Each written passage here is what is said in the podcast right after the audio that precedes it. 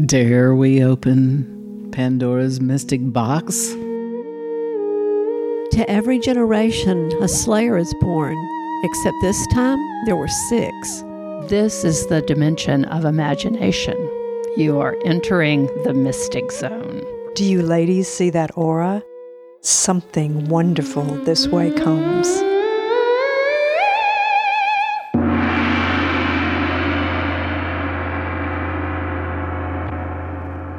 Welcome to the Mystic Order podcast.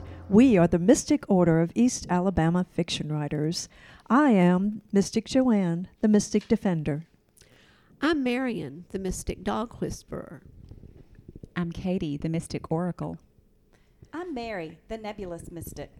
And I'm Gail, the mystic love queen. And that is because today, ladies, we will be speaking about love. You know, they say that every story that has ever been written is a love story. Every good story that has ever been written is a love story. What are your favorite love stories? It can be one that you had when you were a child. Harold and Maude is my favorite love story. I love that myself. And I'm beginning to um, identify with Maud because I'm now her age and I'm going to a lot of funerals with handsome young guys. But have you thrown your ring into? No, I haven't thrown my ring yet, and, and, and the handsome young guys have not been pretending to commit suicide or hara-kiri. Gail, I just watched that movie night before last, maybe in preparation for this podcast. and um, yeah, I have noticed that you have quite a an admiring flock of young men. So maybe there's And can you blame them? Of course not. Of course not. Gail even has young stalkers. Yes, I like being stalked. And in fact, I wrote a poem about stalking an old boyfriend on the World Wide Web, and later I, I intend to read it on this broadcast. We will definitely come back to a stalking poem about the love.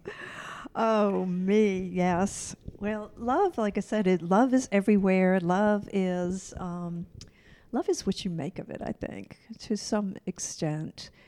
You know, I was looking through some things. Um, there is a five languages of love. Has anybody ever heard of that?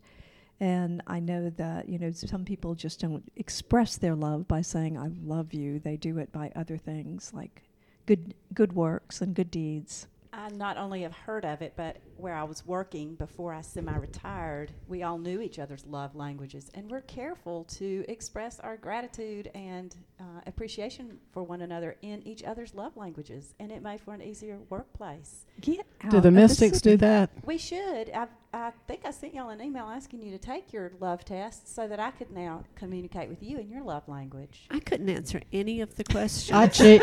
I cheated. I cheated on the love test. I want to know the results. No, actually, I, I didn't read it. I, I actually went to work today because I'm not retired.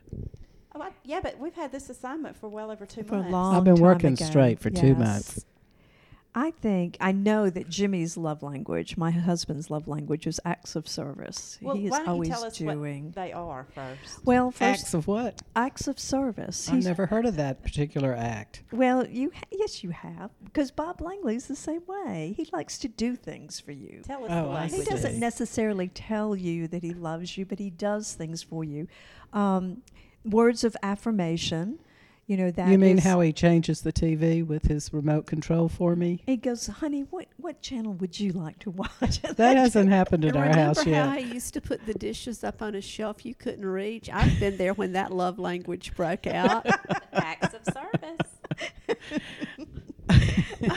How many years have you been married, Joanne? I have been married. I've been married longer, I think, than anybody at this table. Well, how many? 40, let's see, six, 44 years. this year. 44 years. So 44. I'm at 30. Well, Bob says we're at 37, but I thought it was 36. But no, who it knows? is 36. Bob, you said it was 37. oh, no, I think I thought it's, it All was right, 30. Maud. But anyway, uh, so when I get to 44, does that mean Bob's going to actually ask me what to do with the remote control? No, not Oh. at all. Absolutely not. I can tell you for sure that's not going to happen. But back to the five languages of love. Um, words of affirmation. That is, you know, when you tell people how wonderful they are and you give a lot of compliments and tell them how much you appreciate what they do. And then there's acts of service that we have talked about where people will do things like watching the kids. We were talking about watching grandchildren a little while ago. Um, and affection, it's just what it sounds like. It's a person who gives hugs and kisses and likes to touch. You know, that you know people who like to touch. Well, never mind, Gail. Um, and I'm, then I'm thinking in my mind, who might that be? quality time is just the love language of being with somebody, just enjoying being in their company. Nothing else has to be, you know, just being fully present in the conversation or whatever. And then gifts. You know, that if you, there are people who show their appreciation by giving gifts. Yeah, So- that's me. You give gifts. Yes, you do. We have the, the Great American Giveaway many, many times because Gail brings us a little something each. Yeah, that's right. Yeah. So you're talking about expressive love. I always look at this as receptive. How how you interpret oh. what you what show what you interpret as showing love. Like for me, um, words of affirmation are not that important. For me, acts of service is way way that's my by far number one. And um, you know, for me, luckily, receiving gifts is not something I need from my loved one. Thank God, because my husband doesn't give me gifts at all. The last gift he gave me for Valentine's Day was baby clams in a can, and he put little smiley faces on it to show he loved me. On the baby clams? Right, just because he felt like he should give a gift Oh, on the can. on the can. Okay, good. So, um, yeah, I, I I think of the love languages. I haven't taken the course or anything. As how how you perceive being loved. I think I told you about the Christmas where um, my son Rivers opened all his presents and my husband Bob opened all his presents. And then my son said to my husband Bob, Dad, where's mom's present? And and um, Bob looks at Rivers and goes, Rivers, didn't you get your mom a present? but uh, my present was I thought it was hilarious because I knew good and well I could buy myself anything I wanted, and so I did. and I think it's a but you know, I think you saying the way you perceive love, but don't isn't it the way you perceive love the way you give love? So if I, you know, I think my love language, if you will, is affection. And so I like getting hugs. I like people being touchy. Yeah, You know, it works that way. Yeah. Does it matter who it is? I mean, like, could the butcher be touchy and you well, be? you know, there are some Mr. creepy Bill? guys that have. you know, Mr. Bill doesn't know I exist, and that really hurts my And feelings. And he's not a butcher anymore either. yeah, that's Yeah. right. And Mr. Bill is affectionate in his own In way. his own way. He gives He is. gifts. He gave me my Swiss Army knife. Oh, see there, he gave me an axe. Perhaps you all should explain a little bit about who Mr. Bill is without naming too many names. Well, Mr. Bill is a gentleman that works at a grocery store who is very attentive. He's very good at what he does. He knows what's in stock. He And he's fond of the find it, Mystics. and he's fond. Of, he's a fan of the mystics. and he mystics. ha- follows the mystics through the grocery store and tells them jokes. and he has all of our books. yeah, that that counts. That counts for a lot. That's what I call affection. Pete, There you go. There's, here's, a, here's there's love a language for of love. audience. If you have our books or if you listen to our our podcast, that's all I need from you. Well, I don't know. Roses could be all right. I particularly like yellow ones, but but that would be all right. Whatever happened to oak leaf hydrangeas? Listen, I have 10 new oak leaf hydrangeas in my woods. Not one of them given to me by uh, any of you guys, but a friend of mine moved out of her house and said, Take every one in the yard. I can't stand the people who bought this house. I was going to say again, a gift that is a language of love. That woman. Well, I did notice when you could go and take the quiz that they had all these different categories. You could take them for your Now, where do you take this quiz? At Haley On Center? the link I sent you. Oh, that, that link. Yeah, and so you could take it for kids, or you could take it for workmates, or you could take it for men at the grocery store. But Marion, why couldn't you answer any of the questions? Because I apparently didn't go deep enough into following links, and all the questions that it was asking on what I was looking at seemed to be your romantic partner, Oh, okay. and I don't have a romantic partner. So it was sort of That's a shame. An audience, I hope you're listening out there that our Marion has no romantic partner. And if you want to be my romantic partner and I have to pick one of these five things, I'll take acts of service. oh yeah. Me I, too. I need some painting done. I need some sanding of floors Plumbing. done, some plumbing, Plumbing. done. Yes, I Need do. work on your car Yes. yes. and preferably have money And the quality time, not so much. I've got Acorn TV and dogs. and dogs. Yeah. Words of affirmation. I'm old enough now that I don't need those. Affection, uh uh Please Mm-mm. not. Please no. well, when I think of love, I think of our La-Z-Boy recliners, Me too. which There you is go. uh, we get in our La-Z-Boy recliners about 4:30 in the afternoon, and this to me is love. We have our supper there, we watch Jeopardy there, and then we go to Netflix. And that would be quality time. yes, You guys are just you, you know chilling out together. And if you find somebody to do that, to watch your British mysteries and have quality time and not to talk during the mysteries or bother there's you. no chance Bob Langley's going to talk during the mystery, miss during Acorn TV. that kind of quality time would be nice. Yeah. Oh yeah, yeah. in fact, I'm not sure Bob can talk. the Bob can talk.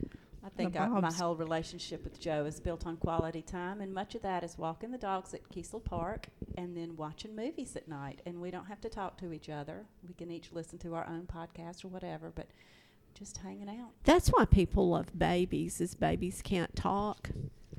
People love babies because babies can't talk, so they can't disagree with you or prove you wrong That's or why question people your love dogs, not or dog, babies. dogs too.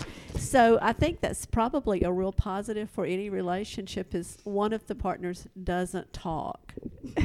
And then I there's will, I will have to disagree because my sister Libby. Because you can talk the ears off a brass monkey, Thank you, Joanne. dear. That's Well, why. There's my brass monkey without its ears sitting over there. Um, Mary, I'm kidding.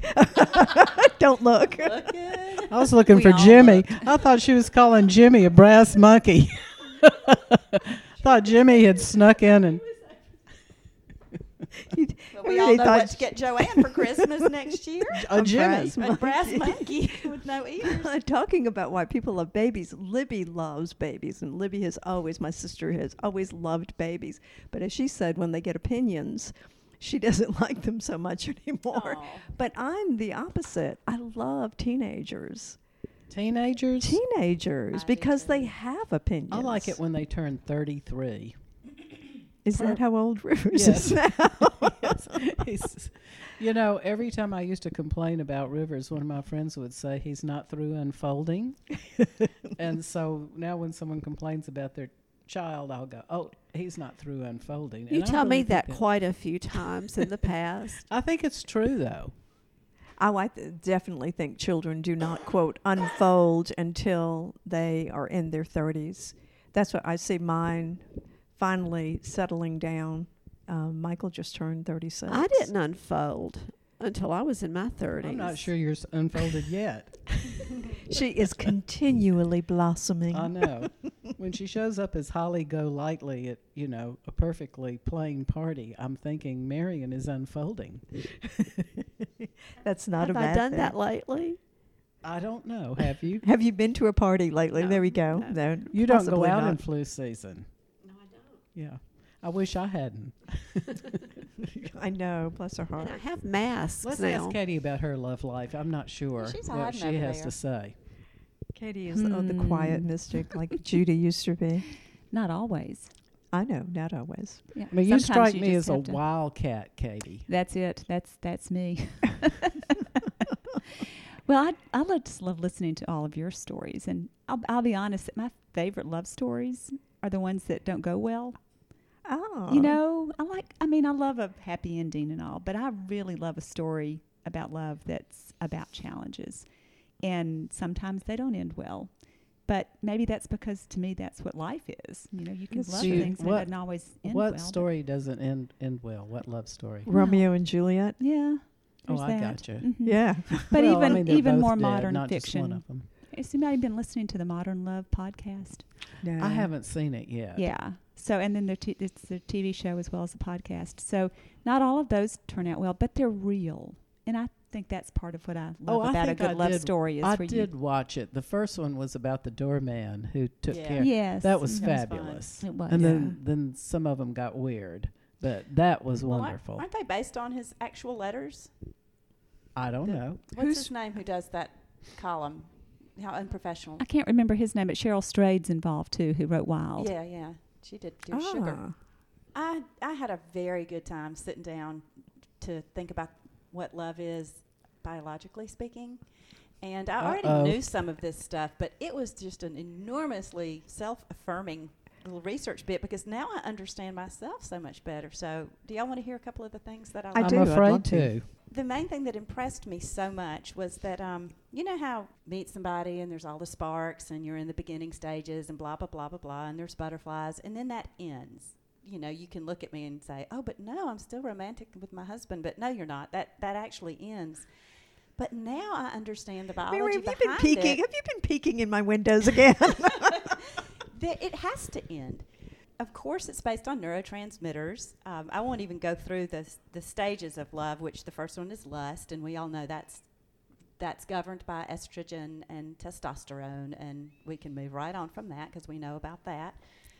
The second stage is the romance stage, and it's governed by norepinephrine, dopamine, and phenylethylamine. That Can you matter. get that at the Kroger pharmacy? no, you I cannot bet you without a prescription. I bet you can. and no, but th- that's what it is. It you get addicted to love. There are some people who get Yes, addicted to love. to that particular stage of love. And that stage is affiliated with, and those those neurotransmitters are affiliated with the feeling of energy, high motivation, butterflies in the stomach. Um, Oxycontin. OC, not yet.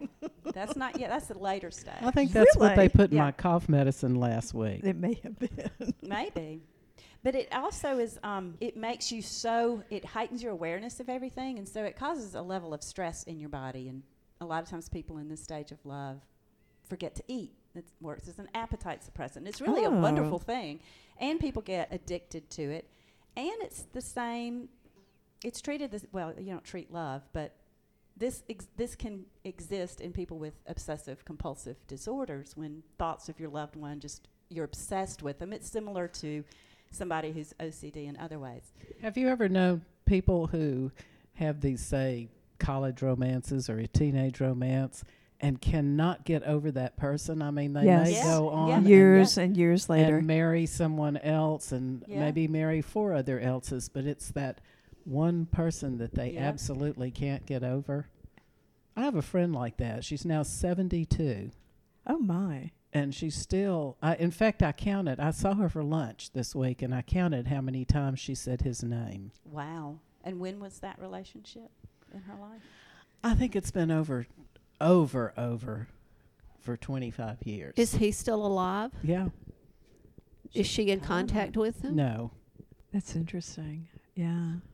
All right, so I'm going to move on with my science lesson so we can continue this podcast. Okay. So here's what happens your body recognizes that you're in this heightened stress state, and it works against that. And so, if you're still hanging out with this person and you're, you stay in this butterflies in your belly state, eventually your body says, mm, This is not going to do, and starts sending out the next round of, of neurotransmitters, including serotonin and um, vasopressin. And they work Ah. to calm that state of stress down. Vasopressin, isn't that what you put in your shoe if it hurts your foot? Yeah, yeah, vasopressin with an arch. I think it is a diuretic. those are the chem- those are the hormones or chemicals or neurotransmitters, and I'm getting my words mixed up and thinking about feet. That, are, uh, that are well, you talked about arches and Yes. putting them in oh, your Oh, okay. shoes. Yes, I love for somebody to rub my feet. you oh, know, Quentin Tarantino's got a foot fetish, but that's another. so moving back to your next stage of love. How do you know this? Because I watch his movies. I mean, does he like uh, to rub feet? Because He prominently features feet in all of his films. Yeah. He's too old for you, Gail. he's too old for me. Yeah, he's not 16. Oh, that's true. Is he cute though? Yeah. This new stage of love is your attachment and commitment stage, Ah. and that's where your drug-like hormones come in, the oxytocin things, like when you're bonding with babies and all of that. And Heart medicine. And um, if you stay in your relationship, this is when you become an old shoe. And some of us, like me, this is my favorite. This is the stage of Yeah. relationship I like. I like the old shoe. I'm not crazy about the romance part. I really like the comfort part, the attachment, the commitment part. And it's all governed by your hormones, and you can't do anything about it. You can't stay in that la la. But if people dance. have hormone imbalances with all their other hormones, certainly they must have these hormone imbalances too. Oh, yeah, this I is a- must have this for is sure. a typical biological system.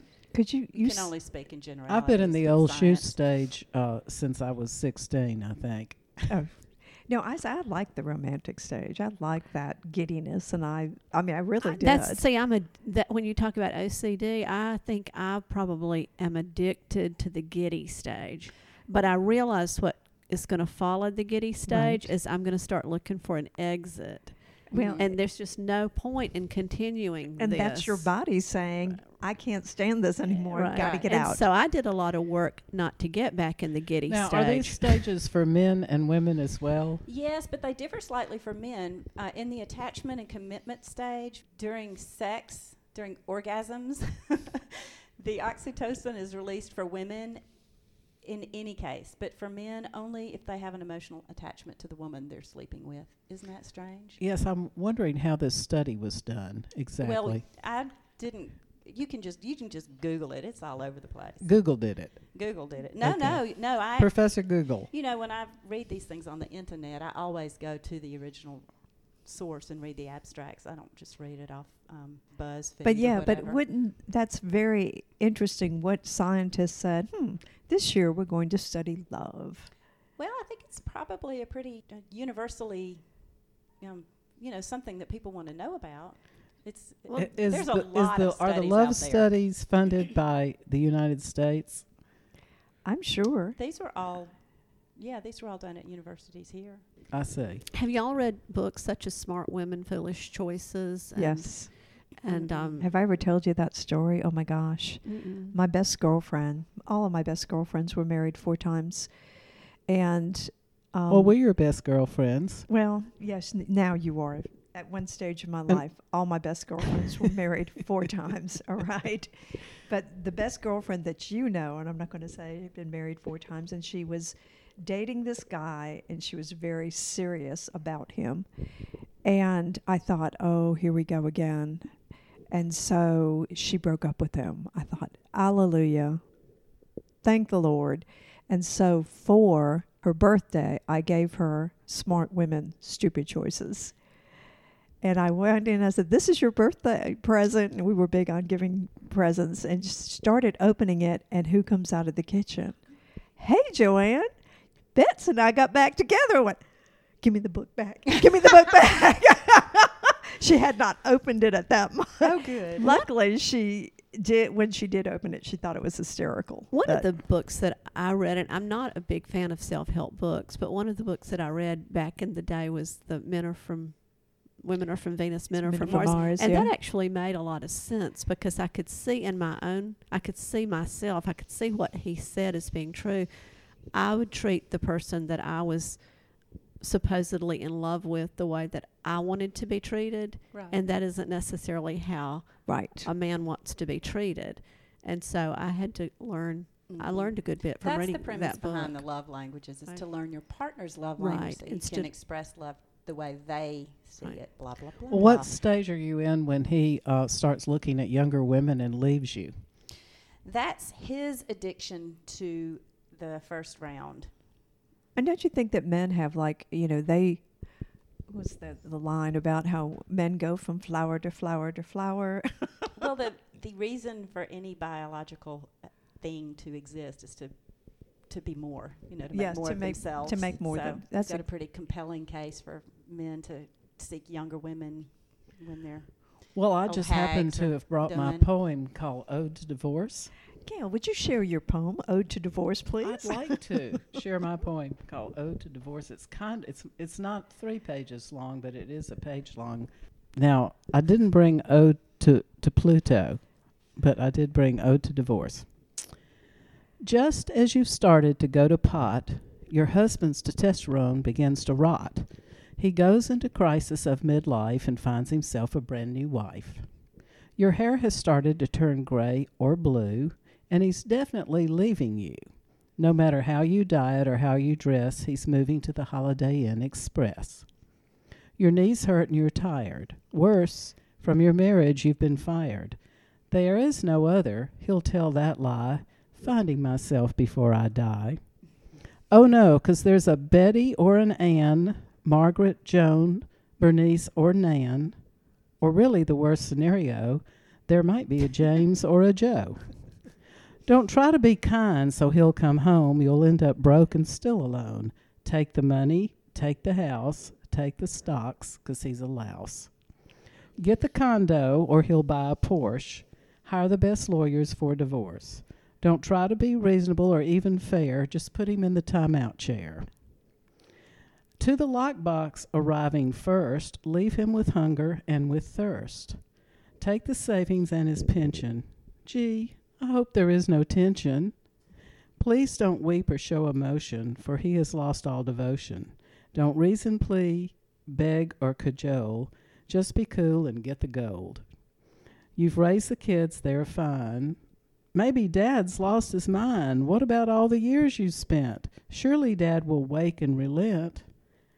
While you're lounging in Jamaica, don't think about how he forsake you. Pity him, for his time will be raising babies at 70. Yay! and eating at McDonald's. You know, back to those men, you can actually transfer a gene in a polyamorous mouse. into Wait a minute. In, from a monogamous mouse, a gene that binds vasopressin, and um, the polyamorous mouse will turn into a monogamous mouse. What color So- are, are these m- polyamorous mice? I think they're calico. Does that mean that if you have a, a strained spouse, you could give that person an injection of some sort and solve the problem? Maybe Or our a pet grandchildren. mouse. Maybe our grandchildren will be able to gene therapize their Maybe some so. gene therapy on their straying husbands. I'm just curious. In your research, did you run up on anything from Dr. Ruth? No, I did not. I kind of missed Dr. Ruth. She was fun. What about Dr. Phil's son's house? What about about it? it? the dining room wall is the all the decoration on the dining room wall is just total weapons. What? Like s- and- Remind me who Dr. Phil is. Oh, He's come- the he- one on that that Oprah gave his start to. Who I don't know that he's really a doctor. Does he have a niche? A niche? Or just Dr. Phil. self-help everything? He Yeah. self helps everything. Yeah. yeah. Phil, Doctor Phil Is he kind of chubby and bald? Yes. And he and his wife walk out of the studio after every show. I don't know because I don't have cable TV, but he, I j- only knew him when he was on Oprah. But his they've got the staircase is metal, but it's all horns, oh, antlers, and horns. It's the it's it's just an awful house, and it's on the market for millions and millions of dollars. But what does it say about the Dr. Phil family that their dining room decoration is an entire wall? is this Dr. automatic Phil or Dr. Phil's son? well, it was Dr. Phil's house that became Dr. Phil's son's house. This was trending on my computer the other day. Is it called the Horny House? I- it just might be. I don't know. It's This would sell it. You know, I know a couple of realtors in Auburn could sell that house in a minute, just calling it the Horny House. well. Anyway, I just back to love poems. Stop it. Po- well, I mean, it was tangentially connected because of Dr. Phil. yeah, we go the love doctor. Not to change the subject, but I Please. was thinking the other day about first loves, Yes. which is, you know, most of the time that's that's just a, a good story. But my first real boyfriend was a guy who was so painfully shy that, needless to say, I never got a kiss and hardly even eye contact. But he would ride his bike all the way to my house, which was several miles away from his house back in the day when there weren't sidewalks or anything. And he would sit in the yard with me and didn't talk or anything else. But he showed up one day and he brought me a, a trinket that he'd made. And so he'd taken a slab of mica oh. and he'd taken some crystals and put them on there like sort of a cross or thing and gave that to me. And no, no, nothing to hang it on or anything. But anyway, so about three weeks ago, my grandchildren were going through old jewelry boxes at my house, and they found this Wow. piece. Oh, Katie, how and it sweet. was, I know, it was one of those like, wow. And so I Googled him, and he is still alive, and I don't know much else. Um, but anyway, it was, but it was like, So I'd you're even sort of stalking your forgotten. old boyfriends No, I just too. Googled him. That doesn't That's count as stalking It unless you over it and over and over again. It is but it was stalking. a sweet. So I'd rather have Yeah. some mica with some with some Mhm. little sparklies than a gold ring Yeah. from Tiffany's. Yeah. And we didn't Not rush me, into audience. anything. Not me. This is this is your queen speaking. Don't send me any mica. I'll take the gold. I have a Oh, go- go ahead. Jinx. I was so in love with my first boyfriend. It was embarrassing. And he was fond of me. One of my children found a note he had written to me when I would go away for the summer, and, and he signed it fondly. And his name, by the way, is Dusty Davis. Dusty, are you listening? You should not have signed that note fondly. That was so mean. That's how I sign my letters. That's your love letters.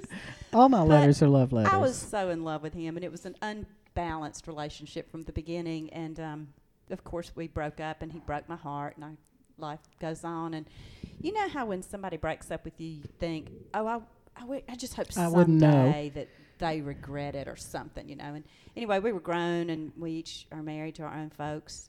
He did call me and invite me to his wedding, and he said he wanted the first girl he loved to meet the last girl he loved. Isn't that sweet? That is yeah, but is sweet. it the last girl? Oh yeah, yeah, they're they're pretty thick. But he followed me down the street in Auburn as and we were adults and he came up behind me, put his hand on my shoulder. I turned around and he apologized to me for the way he had treated me in high school. And it was like, man, that was almost worth getting treated so badly to be apologized to. It's like when that obscene phone caller called and apologized for making obscene phone calls to me. That's a real good story. Yeah. Somebody made obscene phone calls and then apologized. Years later, I never Oh. knew. He never Did- identified oh, himself, okay. but he called back Oh. and apologized for the obscene. I think phone I've calls. told you this, but I used to get obscene phone calls between, well, we had quarters back then, not semesters at college. We had quarters. And so between quarters, I'd get an obscene phone call from this guy, which just totally pissed me off because I guess all the people he really wanted to call were back home with their parents. Uh, and of course, I was a town girl, so I'm what's left for his obscene telephone calling. This is what I told him you know, that I resented it totally that he called me between quarters to say these things to me, and uh, he never called me back. Oh my. You were honest with him. Yeah, that's what happens when you're honest with an obscene telephone. Not too long ago, I found a pocket off of a boy's shirt, and I know who whose shirt it came off of. Did you rip it off his shirt? Yeah. Um, we used to do things like that. We would rip that thing off the. Remember the thing on the back, Yeah, the little or tab. or if you liked him or he liked you, he'd rip his pocket off and give it to you. And I remember the night. He what did about that. ripping the bodice? Well, this that was, like a hundred years before that. this this was, this was in the late '60s, early well, actually late '60s, and I know that that pocket could not have still smelled like British Sterling, but I promise you, when I picked it up and held it, I could smell British Sterling. you still Wow. had the pocket? Yeah, I did. I don't know if I, I might, you know, I'll go through these things where I purge all these memories every now and then, and I don't know whether I made myself let the pocket go or whether I put the pocket back in a jewelry box. Well, you know, they say what that for memory, scent is the strongest indicator. You know, Mine that was smell. Hawaiian surf. Hawaiian right surf. together in the Hawaiian surf. Yeah. Yeah, I loved. Uh, I dated a guy that wore Hawaiian surf, and I think of him. And I have stalked him on Facebook. You know, all my old boyfriends that I looked at on Facebook, I don't know what I was thinking.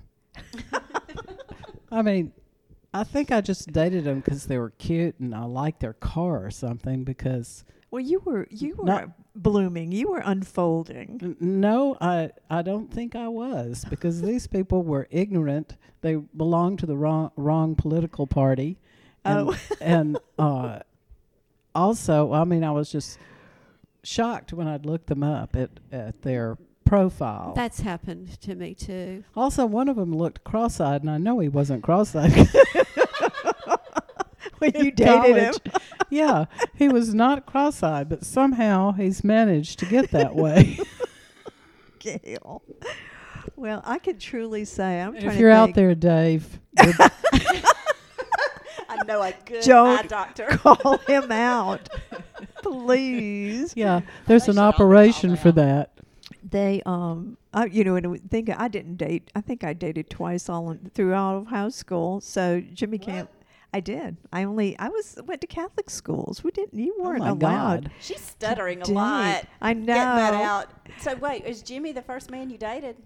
Truly, yes. I dated so many period of people I can't even remember who they are. And you know, I know that there were a lot of women that did that, but I, I guess there was one before him, another David, who was a doctor's son, and he was probably a first crush. I was in Montgomery at a um, banquet, and this guy was sitting across from me, and uh, he said, asked me had I gone to Auburn. I said yes, and he said, um, and I said my family were all Auburn graduates, and that my brother had been an ATO at Auburn, and he goes, "Oh, I was an ATO at Auburn," and uh, he said, "What was your brother's name?" And I told him, and he said, "You know, I dated one of his sisters." And I said, even though I have no sister, well, I'll certainly tell her. I'll remind her of this. Tell me your name again. so I cannot name names for this story, but here's a true story that happened to someone local. While a student at Auburn met this cute girl one night out at a bar, and they enjoyed their time together. And this was before you know the world was scary like it is now. And they went home and and did the Cirque du Soleil. And the next morning, she said, "I gotta, g- I gotta go. I'm here to meet some old family I've never met. Have lunch with." And she turns out, it turns out to be said, him. Oh, really? oh no! So yeah, they had to go to lunch and pretend they'd never met, and turned out they were long lost cousins. And uh, Oh she was just in town to meet these. And I was worried about my boyfriend being cross-eyed. I had a, I had a I don't think girlfriend. children. this I don't. Maybe this only happens in small towns, but I had a girlfriend who remarried. Her husband left her, and so she remarried, and then realized that the guy she remarried had some familial, you know, connections. Um, nothing that the law wouldn't allow, but she used to put up a chart when all of the family got together at the lake for these reunions. She would put up a chart and t- remind all the teenagers to go check the chart before they got romantic with Oh anybody goodness. at the Wait, reunion. There's a family in in this area. They have a That was reunion, and they wear they they're they're good breeders. They they wear name tags, and if they're from one brother of the, I mean one of the grandfathers or something, they have a little yellow dot on the tag. And another might have a green dot on the tag. Well, a lot of them have yellow, green, red. we are podcasting from Alabama. For those of you out there listening to us from places far away. Well, when you mentioned the sister thing, so I have a sister who is is and always has been very beautiful. She's always the cool one in the family. Oh yeah, like you're not, Katie. well, Katie. it's true. Katie's It's true. And doll. she is the she- beautiful mystic. but She you know, is the she, gorgeous she was mystic. she was um, very popular, and so these days the the stalking thing, people contact me to find out where Jay is. Oh dear. You know, or her, her ex boyfriend Jay is my sister, so her It's ex not your brother. boyfriends. No, not my brother. So um, her ex boyfriends will you know track her down via me, which is I vaguely remember is sort of how I got some dates after. Jay wasn't interested, then they'd Mhm. ask me out. Right. So we just had fun. It was yeah, it was yeah, that that's what I used clothes, to do to my boyfriends, roommates. whatever you know. They'd you call just for the roommate, and even if she was there, I go, "She's not here right now." But this is Gail. so Mary Littleton said to me once um, about your family, Katie. Yeah, all the Lamars are gorgeous, just beautiful people inside and out. And Mary Littleton came up to me at a party and she said, "I have a crush on all of them." well, now that you've mentioned Mary Littleton, I have to tell you, and this is in one of our books, and I think it's either in uh, Mastering the Art of Winch Cooking or The Ploy of Cooking. But Mary Littleton was telling me she had a new power mower, and uh, I said, "Well, Bob and I have Power Moors. We love them. We have two of them. We ride them all the time at the farm. They do the job great, and I don't know what we'd do without them." and Mary goes, "That's paramour." it's a good image. Yes, gee, that's right. Get those ears cleaned out. Well, I could read my poem about stalking my old boyfriend online. It's very short, and it's um, okay. Go ahead. I have found your picture as well as your biography on the World Wide Web. So, you like to garden and play with your grandchildren. I might say you're handsome still, but you left favorite books blank. You were never a Renaissance man. Yet now you grow irises and other ero- uh, exotic, I started to say erotic, exotic life forms. Were you masked in your youth or disguised in a web? He just had it unfolded. May I read one of my favorite poems, love Please. poems ever? It's very short, and I didn't write it, and y'all all know it. You can join in with me. It's Why didn't you write it? Because Langston Hughes wrote it first. Oh, I love Langston Hughes. Go, I go do right too. ahead. My students, I used to have them memorize this every February. It's called Harlem Night Song. I'm sure y'all know it, and if not, I'll just read it for your pleasure. Come, let us roam the night together, singing, I love you. Across the Harlem rooftops, moon is shining, night sky's blue, stars are great drops of golden dew. Down the street, a band is playing, I love you. Come, let us roam the night together, singing. Oh, that's Very fabulous. Isn't that Very nice. so pretty? yes. That's a quality time love poem with a little word of affirmation thrown in. Oh, What's what's your favorite love poem, Marion? I think I've got it in front of me. What is it?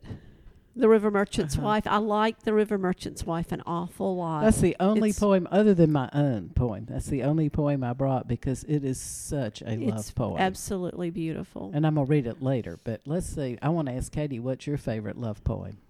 You know, I'm, I'm not sure I could just pull one up. I hate it when I, I feel like I have to pick my favorite of anything because Okay, there's what's so it, what's many one that- you love? Well, Yes. I'm not sure I could tell you that either. But you know what? I probably would be more. What comes to mind sooner are love songs. Yes. That Yes. songs about love, which is poetry, just Mhm. Absolutely. music. Um, so when my husband and I were dating, we we had several moments where we thought, hmm, you know, you're you're dating, you're not sure, and then thought, I, I like the answer that you just gave. And so one of them was something about eggplants, and it was from a thousand, uh, um, a, um, Thousand years of so- a hundred years of yeah, about the egg- solitude. who- whether or not you like eggplants, which was the characters. If you have to read the story to get the whole background of that. So we we connected on eggplants, but then there's, Don't tell anybody else that. I know. No, I think that's But wonderful. yeah, au- aubergine. That was Aubergine. Aubergine. Oh Aubergine. yeah. Um, but the other thing was that the song in The Sound of Music, I must have done something good. Oh, yes. I think that is the most, Mm-hmm. I, and that was another one. So we have the lyrics of that framed in our bedroom I go- because that's such a lovely song. I go back to my roots and, um, you know, believe me, of all those endearing young charms which I gaze on so fondly today, would melt by tomorrow and flee from my arms like some fairy gifts fading away. Thou would still be adored as this moment thou art. Let thy loveliness fade as it will. And around the dear ruin, each wish of my heart would entwine itself verdantly still. It's an old Irish song. Oh. I don't even know who That's wrote it. A beautiful love story for people of an age is also Garcia Marquez' Love in the Time of Cholera. Cholera. Oh, That's yeah. quite Right. a beautiful love story. And of course, uh, like Water for Chocolate is a lusty love Yes, story. is. Very lusty. Very lusty It is. When I was when I had a husband back then. back then, um, one of the first books he gave me was Pablo Neruda's love poems. Nice. And I remember when he went away for the summer to sell Bibles for the Southeastern Book Company or Southwestern Book Company, I sent him, um, I sent along with him John Donne's poem about the compass points. You know what I'm talking about? I, my mind's gone blank. I know the name of it and I can't think of it. I But can't either. you put the compass point here, but wherever you go, the other end of the compass point will follow. So I was quite the romantic in my early years. And did he sleep in his car while he was selling Bibles? They had rooms to stay in. The Southwestern Company gave them rooms to stay in, but it And was they went door to door yeah, it was Bibles. a cult, is what it was. Mhm. Did he ever sell one to Flannery O'Connor? He never sold one to Flannery O'Connor, but I went up to get him when the summer was over and saw quite a bit of tobacco country and met some characters right out of Flannery O'Connor. And did he make money selling Bibles? no, no, no. He ended up owing money Mm. because he gave people the books if they couldn't afford them. That's very Jesus-like Oh of my him. gosh. As he should have. Wait, What's that? Is that the mystic moment? Oh, it is time for the mystic time. moment. Yes. Hmm. I have one. Today, as I've told my mystic sisters, we are going to be entertaining the Les Saisons Study Club, which is an old, old, old study club. And I don't mean the people in it, I mean that it's probably been there a hundred years, literally. And the our hostess is a, a friend of mine. Her dad is a, a wonderful friend of mine. He's a local vet. And the lady who invited us, though, had a moment, and sh- she could not tell me where the hostess lived. She said, "Oh, it's out Oak Bowery Road." Well, Oak Bowery goes on forever. I mean, I All the way to Oak Bowery. yeah, all the way to Oak Bowery, precisely, which is none too close here. And so I called her brother, who is an attorney and a friend of mine, and he happened to be in court. But this day and age, while you're waiting your turn, you have your phone with you, and you, he was texting me, and he said, "What's up?" And I said, "I need to know where your sister lives." Now they've been in this community for as long as I've known, and he says, I don't know my sister's address. Now that's Address love. Or where he- she lives. which I know, which is even worse because he lives next door to her. Oh well, then he can just guess. Yes, he Like could he could have numbers just guessed. And they lower. live across the street from their father. You could get his address. I did get his address Okay. at that. Yeah. And then we could point. either make it to the hostess or the father. We can, but I I just cut the chase and I called Tippy. I said, "What's your address?" your family does not seem to know. But as I was texting, Is this on the Mystic calendar? it is on the Mystic calendar, and we Where will is the discuss. Mystic calendar? It's not on my mystic cal. It's not Y- on my. You're- not on mine. I'm trying to You're think the Mystic calendar. I set one up, but nobody ever checked it, so I quit putting things on. Oh, it. that Mystic calendar. Where where does one That- go? That that is a mystic moment. Where is the mystic calendar? Where are our bylaws? Where are our bylaws? Oh, Ooh, I'm gonna get busy. I know. I was going to say. I had a mystic moment this week. I went home to Jernigan to my mother's to celebrate my mother's 92nd birthday, When is your mama's birthday? January 3rd. Oh my gosh! I and wish I know. So um, I what, gave them liquor. what she wanted more than anything else for her birthday was for me to like help her polish some, wash some crystal and polish some things and clean out a trunk. So when I was cleaning out the trunk, I found the Christmas card, and those of you who have Facebook probably saw it. I found the Christmas card I got in 1972 from Rod McKuen, Yeah. who had a big Oh. hand in making me the silly little romantic that I was. Rod McKuen wrote you. Well, his press person, I'm sure, did. I'm sure Rod McKuen didn't sit down and write that card, but yeah. Well, all I can think of, I, I came late to Rod McKuen, and by the time I started listening to him, I was just too cynical. But come on, he's got a line in one of his mm, poems where he says, "Some have said I taste like almonds." I'm allergic to Gail almonds. couldn't. Gail couldn't.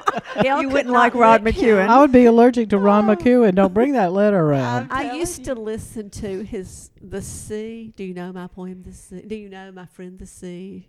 She sees everything we do. Because you know he would get very dramatic.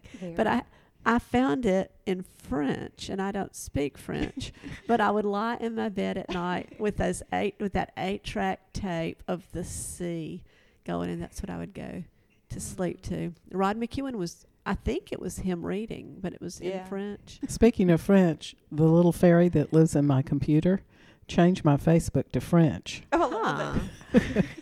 that happens. And and That's a um, mystic moment. I don't I don't speak French.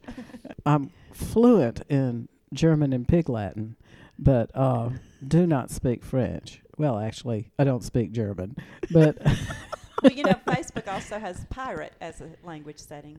well, I I didn't know I had set this to French, but I w- was because today, uh, no, not today, but because there was a podcast I wanted to one of our podcasts I wanted to talk about.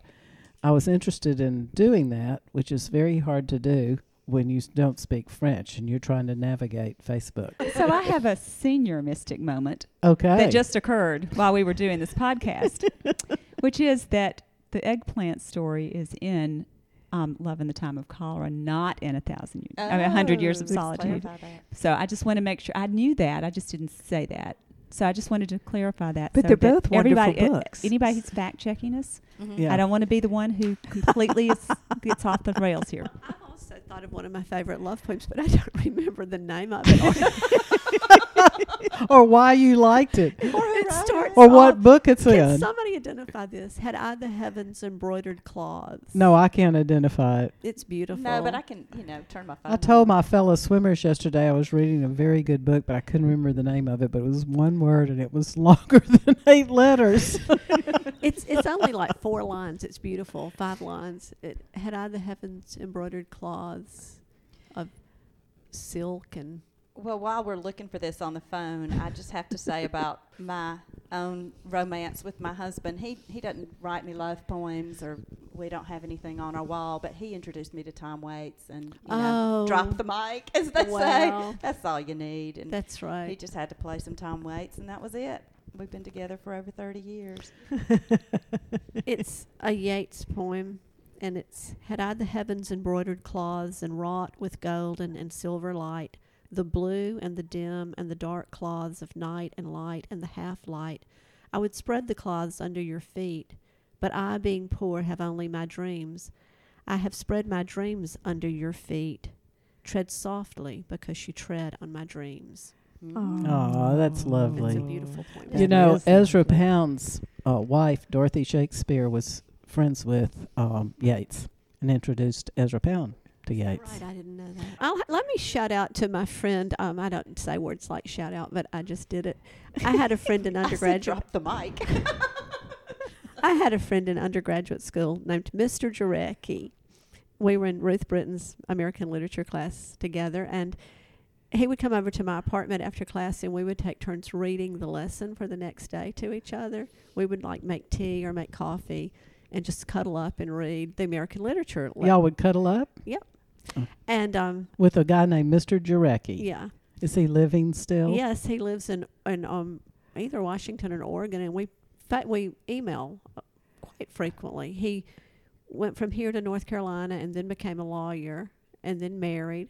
He married a lawyer, and they live I think in Oregon. I remember him reading this. Or, or I remember the two of us reading this back and forth. The River's yeah, the Merchant's River Wife. Merchant's Wife. A letter. That's one of my memories from girlhood. The thing about this today, I've always loved this, and I always knew that Ezra Pound wrote it, but he didn't. Oh, No. It's a translation from Li Po. Right. It's That's right. Chinese. But he translated. He translated it. But I've told a million people they would love this Ezra Pound poem. And I think he gets credit for it, but you can hear the Chinese in the poem. While my hair was still cut straight across my forehead, I played about the front gate, pulling flowers. You came by on bamboo stilts, playing horse. You walked about my seat, playing with blue plums. And we went on living in the village of Chokan, two small people, without dislike or suspicion. At fourteen, I married my Lord Yu. I never laughed, being bashful. Lowering my head, I looked at the wall. Called to a thousand times, I never looked back. At fifteen, I stopped scowling. I desired my dust to be mingled with yours, forever and forever and forever. Why should I climb the lookout? At sixteen, you departed. You went into far Ku-to-en by the river of the swirling eddies, and you've been gone five months. The monkeys make sorrowful noise overhead. You dragged your feet when you went out.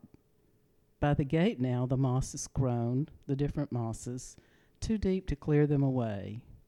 The leaves fall early this autumn and wind. The paired butterflies are already yellow with August over the grass in the west garden. They hurt me. I grow older. If you're coming down through the narrows of the river Kiang, please let me know beforehand, and I will come out to meet you as far as Cho-fu-Sa. Very sweet. Isn't that a great poem? This is something that probably would be another mystic podcast, but you know, your first crush, your first crush on someone older than you, and I was just heard that made me think of it with Mr. Grecki. Jarecki. Well, that's Jo- all Marion did was fall in love with older men. Mr. Jarecki was my exact same age, though. Oh, and mm, as many Yeah. times as I've talked about how nice you, those cute young things are, she doesn't pay any attention. oh yes, love, love, love. Ask Mary where people can find us. She knows. Mary, where can people find us? The best way to keep up with the Mystics is to follow us on our social media accounts. You can find information about us, our books, our other creative endeavors, updates, events, links to the podcast, and links to our website. We're on Facebook at the Mystic Order of East Alabama, and we're on Twitter at the Mystics Pod. If you don't use social media like Joanne, I do occasionally. yeah. When? Name one time. Yeah. Um, While she's thinking, if you want to just email us directly, we have a nice, easy to remember email address. It's the Mystics Pod. That's an S at the end of Mystics. The Mystics Pod at gmail.com.